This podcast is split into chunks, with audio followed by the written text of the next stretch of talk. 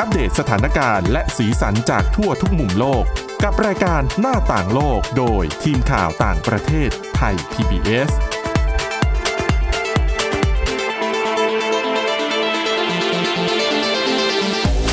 สวัสดีค่ะคุณผู้ฟังต้อนรับเข้าสู่รายการหน้าต่างโลกค่ะ วันนี้เราก็ยังคงมีเรื่องราวข่าวสารที่น่าสนใจนะคะ และวันนี้เนี่ยมีหลายเรื่องเลยค่ะ เกี่ยวข้องกับโควิด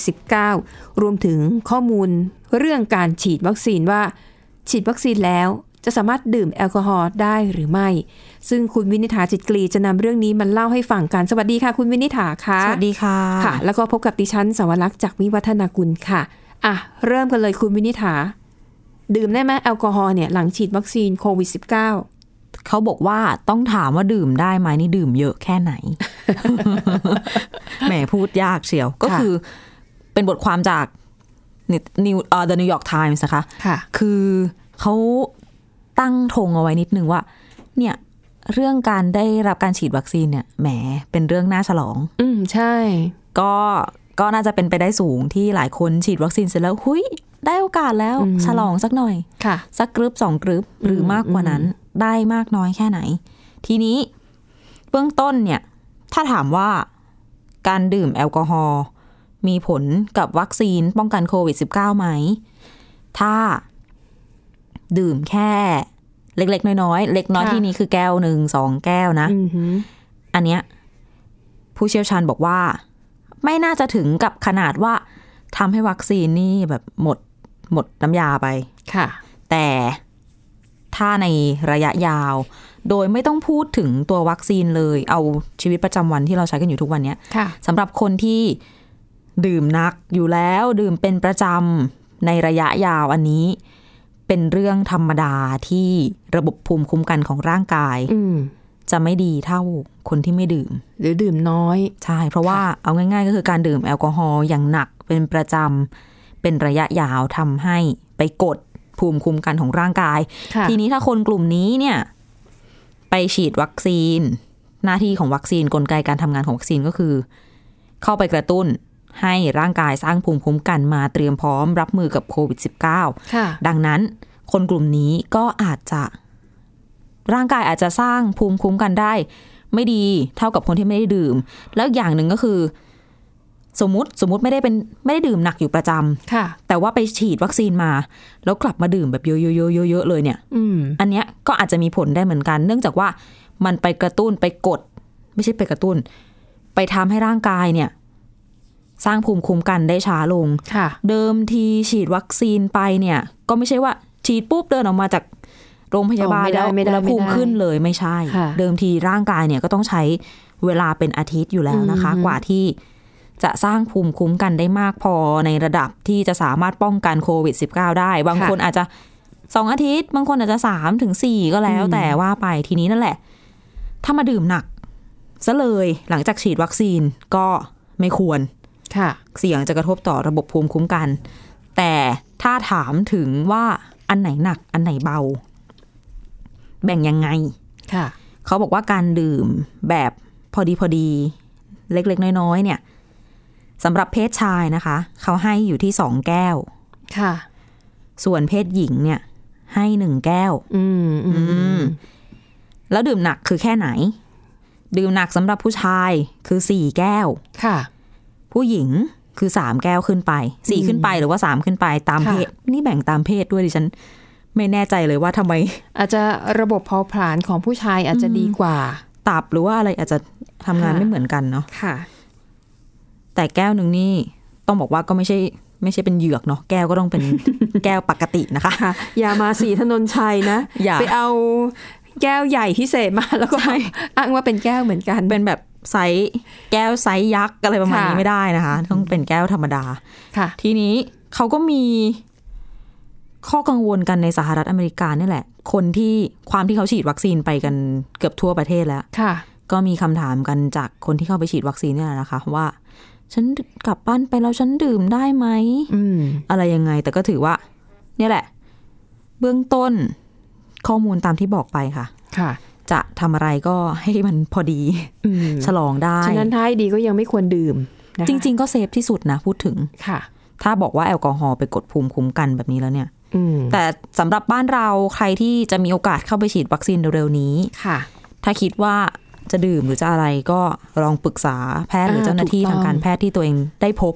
เป็นการค่ะส่วนตัวเลยก็น่าจะดีขึ้นไปอีกนะคะ ค่ะนะคะ อ่านั่นก็คือข้อควรระวังเกี่ยวกับ การปฏิบัติตัวหลังจากที่ได้รับวัคซีนโควิด -19 ไปแล้วนะคะอะไปต่อกันที่อีกเรื่องหนึ่งนะคะ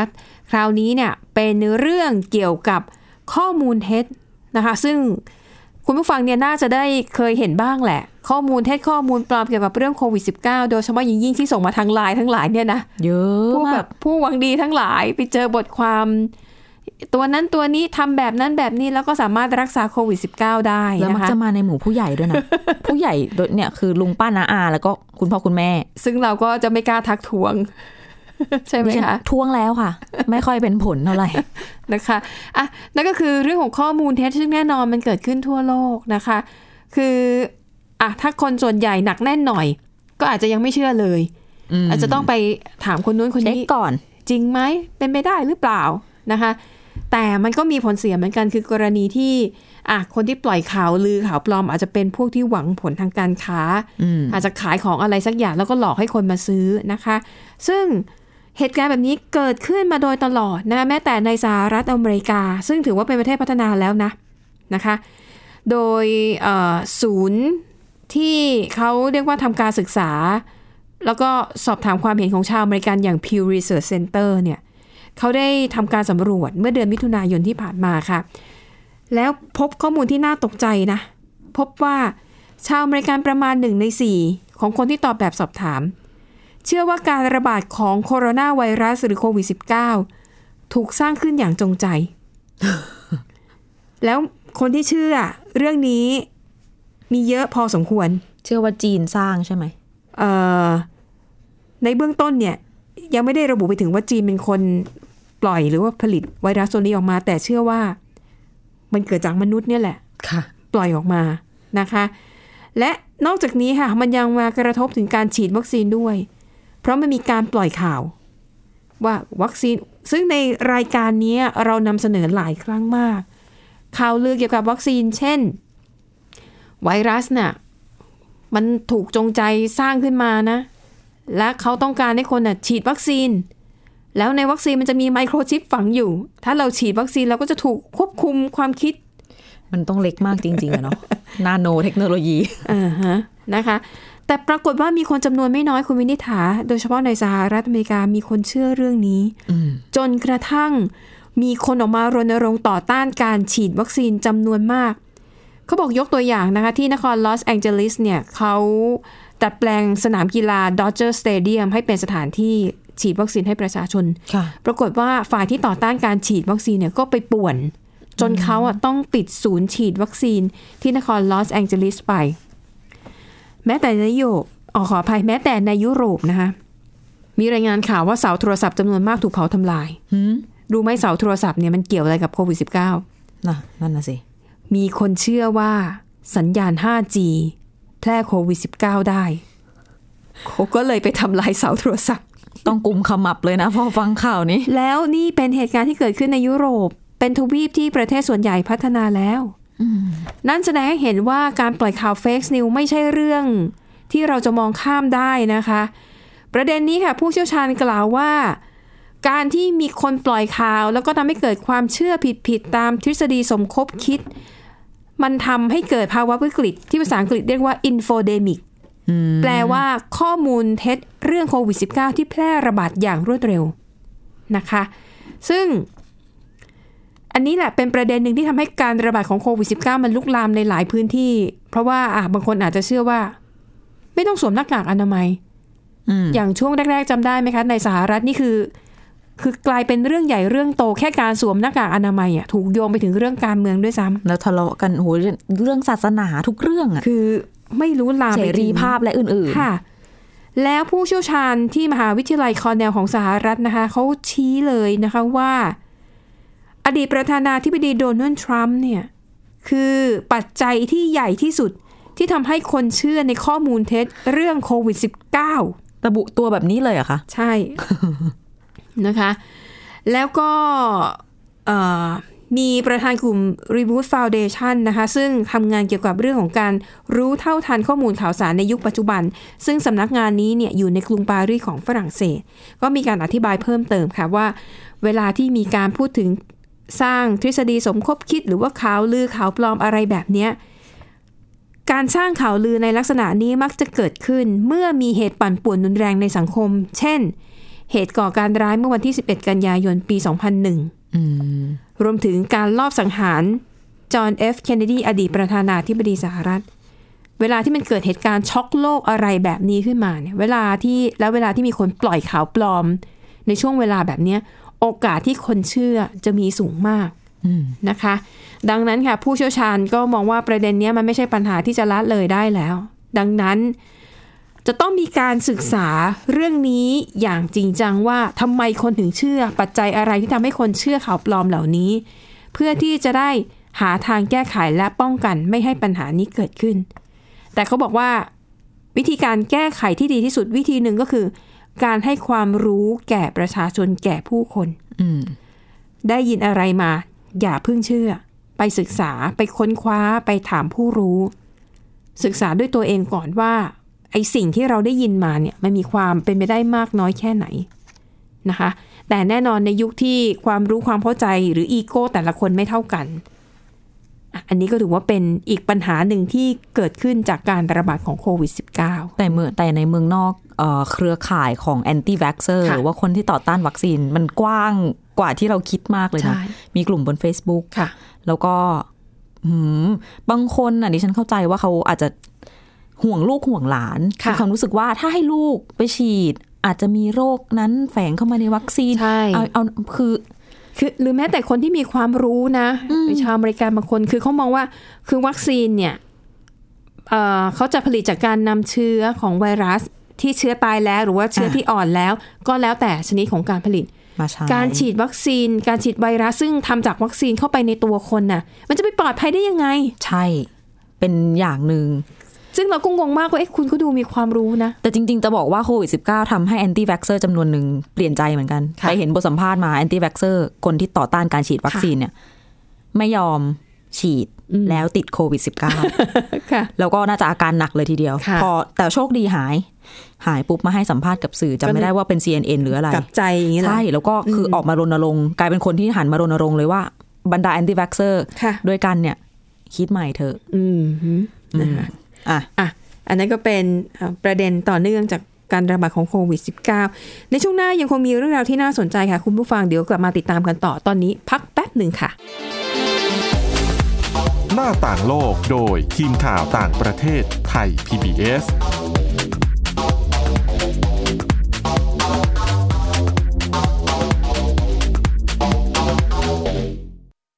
อยู่ที่ไหนก็ติดตามเราได้ทุกที่ ผ่านช่องทางออนไลน์ จากไทย PBS Digital Radio ทั้ง Facebook Twitter Instagram และ YouTube Search คำว่าไทย PBS Radio แล้วกดไลค์หรือ Subscribe แล้วค่อยแชร์ กับคอนเทนต์ดี ๆ ที่ไม่อยากให้คุณพลาดอ้อ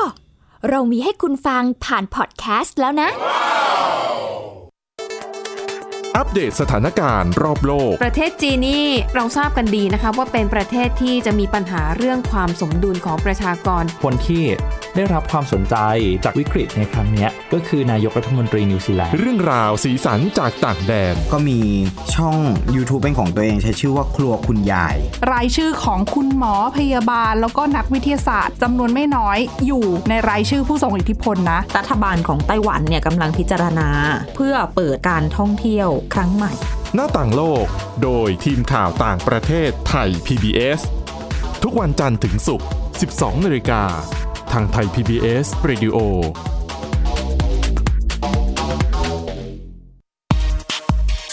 เพราะวิทยาศาสตร์อยู่รอบตัวเรา มีเรื่องราวให้ค้นหาอีกมากมาย เทคโนโลยีใหม่ ๆ เกิดขึ้นรวดเร็วทำให้เราต้องก้าวตามให้ทันอัปเด ตเรื่องราวทางวิทยาศาสตร์ เทคโนโลยี และนวัตกรรม ที่จะทำให้คุณทันโลก กับรายการ s c i e n t e c h ทุกวันจันทร์ถึงวันศุกร์ทางไทยอสเรดิโอ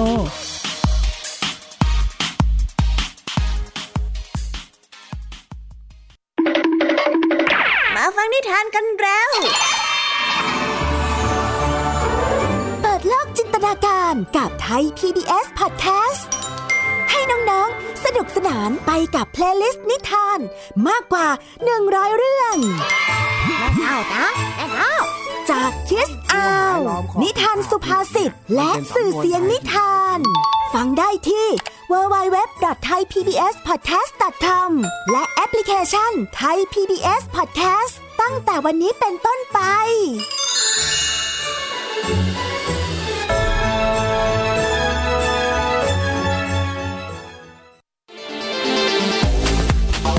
ต่างโลก โดยทีมข่าวต่างประเทศไทย PBS กลับมาต่อกันในช่วงที่ 2 ค่ะ คุณผู้ฟังคะเบรกนี้นะคะ เราจะไปดูเรื่องของแนวทางการตรวจจับหาเชื้อไวรัสโควิด -19 อีกวิธีหนึ่ง นอกเหนือจากการคัดกรองด้วยการแยงจมูก แล้วก็อะไรนะ ใช้สารตรวจสารคัดหลั่งในช่องปากใช่ไหมตรวจเสมหะเออที่เขาจะกวาดตรงโคนลิ้นน่ะใช่ซึ่งแบบใช่ ความรู้สึกนี้อึ๋ยมากอื่ยทุกอย่างดิฉันไม่ดิฉันไม่โอเคกับทุกค่ะอย่างค่ะอะดังนั้นใครที่รู้สึกว่าไม่โอเค กับวิธีการตรวจแบบตรวจสารคัดหลังเนี่ยนะคะ อาจจะสนใจวิธีนี้ ที่สหรัฐอเมริกาค่ะ ในรัฐฟลอริดา มีศูนย์ฝึกสุนัขชื่อว่า BioSense นะคะเขากำลังฝึกให้สุนัขเนี่ย ดมหากลิ่นโควิด -19 เพื่อที่จะได้รู้ว่าคนไหนที่ติดเชื้อโควิด -19 คุณผู้ฟังหลายท่านอาจจะได้เคยได้ยินก่อนหน้านี้อ้าวสุนัขมันไม่ใช้ดมพวกอะไรหาสารเสพติดอืมใช่ไหมหรือวัตถุระเบิดค่ะ มาดมโควิด -19 ได้ด้วยหรือ ในรายงานนะคะเขาบอกว่าจริง ๆ แล้วเนี่ย สุนัขเนี่ยตรวจหาเชื้อโควิด -19 ง่ายกว่าเชื้อมะเร็ง คือก่อนหน้านี้เคยมีเหมือนกันที่ให้สุนัขฝึกดมหาคนที่เป็นมีเชื้อมะเร็งนะคะ เขาบอกว่าสาเหตุที่โควิด -19 หาง่ายกว่าสำหรับสุนัขเนี่ยเพราะว่าเชื้อไวรัสมีกลิ่นที่รุนแรงกว่ามากนะคะ เราเนี่ยไม่ได้กลิ่นหรอก เพราะว่ามนุษย์เนี่ยนะคะ มีเซลล์ประสาทในการรับกลิ่นน่ะแค่ 6 ล้านหน่วย แต่สุนัขมี 300 ล้านหน่วย ดังนั้นจึงเป็นสัตว์ที่มีความสามารถพิเศษในการดมกลิ่น โดยเฉพาะอย่างยิ่งพันธุ์บีเกิลอ่า เป็นารักพันธุ์ด้วยที่มีประสาทในการรับกลิ่นเนี่ยยอดเยี่ยมมากๆ ปรากฏว่าผลการฝึกสุนัขนะคะ โดยให้มันไปดมผ้าที่ใช้เช็ดเหงื่อของผู้ติดเชื้อโควิด -19 รวมถึงหน้ากากอนามัยที่คนติดเชื้อสวมเนี่ยเขาบอกว่าผลการค้นหาของสุนัขแม่นยำถึง 95%อือหือนะคะ ดังนั้นเนี่ยนี่อาจจะเป็นอีกวิธีใหม่ในการให้สุนัขเนี่ย ระบุตัวผู้ติดโควิด -19 เพราะพบว่าพวกมันทำได้รวดเร็ว แล้วก็มีความแม่นยำเทียบเท่า หรืออาจจะมากหรืออาจจะมากกว่าการติดเชื้อแบบทั่ว ๆ ไปด้วยซ้ำเพราะว่าปัจจุบันเนี่ยบางทีต้องเว้นระยะ 5 วันค่ะแล้วไปตรวจใหม่นะคะ บางคนเนี่ยตรวจไป4ี่ห้ารอบกว่าจะเจอการติดเชื้อใช่นะคะ และไม่เพียงแต่ในสหรัฐอเมริกาเท่านั้นนะคะ นักวิจัยชาวฝรั่งเศสและเลบานอนก็ทำการทดลองในลักษณะเดียวกัน แล้วก็ยืนยันด้วยว่าสุนัขสามารถระบุเชื้อโควิด -19 ในตัวอย่างเหงื่อของมนุษย์ได้ มีความแม่นยำสูงมาก โคลอมเบียก็เช่นเดียวกัน ก็ฝึกสุนัขให้ดมหาโควิด -19 เช่นเดียวกันนะคะ ก็ภาพรวมสุนัขดมหาโควิด -19 ได้ 90%เรื่องของความแม่นยำนะคะคะ ซึ่งตอนนี้ค่ะที่สหรัฐอาหรับเอมิเรตส์นะคะที่สนามบินดูไบค่ะ เขาใช้ตำรวจสุนัขที่ได้รับการฝึกฝนมาเป็นพิเศษเนี่ยดมหาเชื้อโควิด -19 แล้วนะคะ โดยเขาจะเก็บตัวอย่างเหงื่อของผู้โดยสารขาเข้าไว้ในกลวยสุนัข ให้ขออภัยไว้ในกลวยโลหะค่ะ เอาไปให้สุนัขดม ถ้าหากสุนัขส่งสัญญาณว่าคนนี้มีโควิด -19 คนนั้นจะต้องไปตรวจอืมหาเชื้อด้วยการแยงจมูกอีกครั้งหนึ่ง อะนี่อาจจะเป็นข่าวดีสำหรับคนที่เข็ดกับการถูกตรวจด้วยวิธีแบบเดิมๆนะคะค่ะอะคุณผู้ฟังวันนี้รายการหน้าต่างโลกนะคะมีช่วงพิเศษเพิ่มขึ้นมาค่ะ เป็นช่วงเรื่องเล่าเรื่องเล่ารอบโลกนะคะ ก็จะเป็นเรื่องราวเหมือนกับที่เราเล่ามาเนี่ยแหละค่ะแต่ว่าจะเป็นในรูปแบบของการลงเสียงนะคะ แล้วก็จะมีเสียงบรรยากาศเสียงซาวด์ ซึ่งเรื่องแรกที่จะนำมาเสนอในวันนี้นะคะเป็นเรื่องของผู้ประกอบการธุรกิจด้านอาหารรายย่อยในอังกฤษ ที่เปลี่ยนวิกฤตในช่วงที่ทางการใช้มาตรการล็อกดาวน์เนี่ยมาเป็นโอกาสในการสร้างธุรกิจส่งอาหารแบบเล็กๆ แล้วก็พื้นที่ส่งไม่ได้ไกลมากนัก เราไปติดตามผู้ประกอบการหน้าใหม่เหล่านี้จากรายงานค่ะ นับตั้งแต่รัฐบาลอังกฤษประกาศล็อกดาวน์เพื่อป้องกันการระบาดของโควิด -19 นิโคลาเดนนิสที่อาศัยอยู่ในกรุงลอนดอน เริ่มอบขนมปังขายให้กับคนในละแวกบ้านค่ะ ขนมปังของเธอมีหลายชนิด ทั้งแบบผสมธัญพืชแบบซาวโด เดนนิสไม่เพียงแต่ทำเองเท่านั้น แต่เธอยังส่งขนมปังให้กับลูกค้าถึงมืออีกด้วย ลูกค้าของเธอก็ไม่ใช่คนอื่นไกล แต่เป็นคนในละแวกบ้านนั่นเอง ที่ต่างก็ต้องเก็บตัวหรือไม่ก็ต้องทำงานจากบ้าน But I launched in lockdown, so I have nothing to compare it to. เดนนิสบอกว่าเธอเริ่มต้นทำธุรกิจด้วยการนำใบปลิวไปแจกจ่ายในชุมชนใกล้เคียง ซึ่งก็ได้รับความสนใจอย่างมาก เพราะว่าคนส่วนใหญ่ต้องเก็บตัวอยู่แต่ในบ้าน แถมร้านค้าที่ไม่จำเป็นก็ถูกบังคับให้ปิด ดังนั้นธุรกิจส่งขนมปังของเธอจึงกลายเป็นทางออกที่ดีสำหรับคนที่ต้องการซื้อขนมปัง เราไปฟังความเห็นของฝั่งลูกค้ากันบ้างค่ะ ว่าพวกเขาคิดอย่างไรกับการขายขนมปังแบบนี้ Since um, lockdown, it's um, it's increased the number of times I've ordered. แคเรนมาลคัมบอกว่านับตั้งแต่ทางการใช้มาตรการล็อกดาวน์เธอสั่งขนมปังจากเดนนิสหลายครั้ง ก็เห็นได้ชัดเจนเลยว่าการสั่งซื้อง่ายมาก และเดนนิสเองก็อยู่ห่างจากบ้านของเธอแค่ไม่กี่หลัง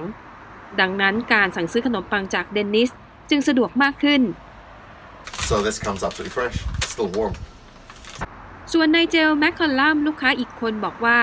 เขาชอบมากที่ได้รับขนมปังที่เพิ่งอบเสร็จใหม่ๆ ตอนที่มาถึงมือเขาขนมปังยังอุ่นๆอยู่เลย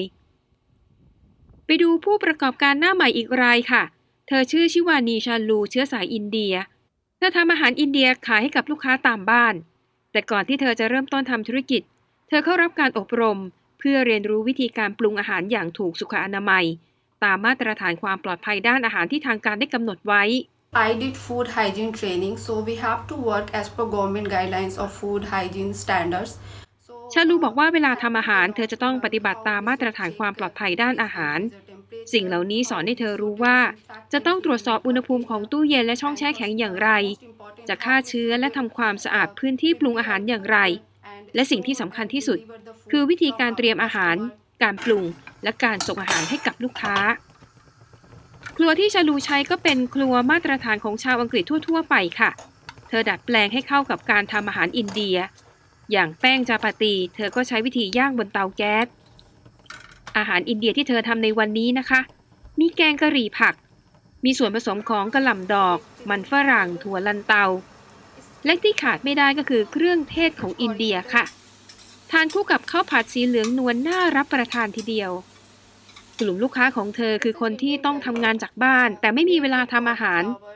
และอาหารที่คนกลุ่มนี้ต้องการ คืออาหารที่ทำจากบ้าน ไม่ใช่แบบซื้อกลับบ้านหรือว่าทำโดยร้านอาหารค่ะ There are two reasons why I started this business. I the first is I was really missing Indian authentic taste of North Indian food. ชาลูบอกว่ามีสองเหตุผลที่ทำให้เธอเริ่มทำธุรกิจส่งอาหาร ข้อแรกคือเธอคิดถึงอาหารอินเดียรสชาติดั้งเดิมแบบทางตอนเหนือของอินเดีย และเธอก็คิดว่าหลายคนก็น่าจะคิดเหมือนกัน ในช่วงที่มีการระบาด คนจำนวนมากเริ่มทำงานจากบ้าน และก็เริ่มมองหาบริการส่งอาหาร เหตุผลข้อ 2 คือเธอมีลูกน้อยวัย 8 เดือนที่ต้องดูแล ดังนั้นการทำงานจากบ้านทำให้เธอสามารถดูแลลูกได้ด้วย ปิดท้ายที่แอนดี้เบลเลอร์ค่ะเขาเป็นพ่อครัวที่มากประสบการณ์ เคยทำงานในร้านอาหารที่ได้รับดาวมิชลินมาแล้ว ซึ่งร้านนี้นะคะควบคุมโดยกอร์ดอนแรมซี่เป็นพ่อครัวชื่อดังระดับโลก แต่ว่าตอนนี้เบลเลอร์ตัดสินใจออกมาเริ่มต้นทำธุรกิจของตัวเองค่ะ ด้วยการทำอาหารคุณภาพสูง หรือที่เรียกว่า fine dining เสิร์ฟให้กับลูกค้าถึงบ้าน